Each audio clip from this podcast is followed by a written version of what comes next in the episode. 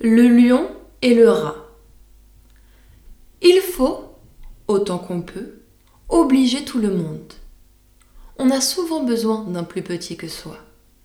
De cette vérité, deux fables feront foi, tant la chose en preuve abonde. Entre les pattes d'un lion, un rat sorti de terre assez à l'étourdi. Le roi des animaux, en cette occasion, montra ce qu'il était et lui donna la vie. Ce bienfait ne fut pas perdu.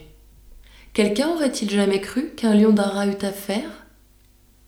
Cependant il advint qu'au sortir des forêts, ce lion fut pris dans des raies dont ses rugissements ne le purent défaire.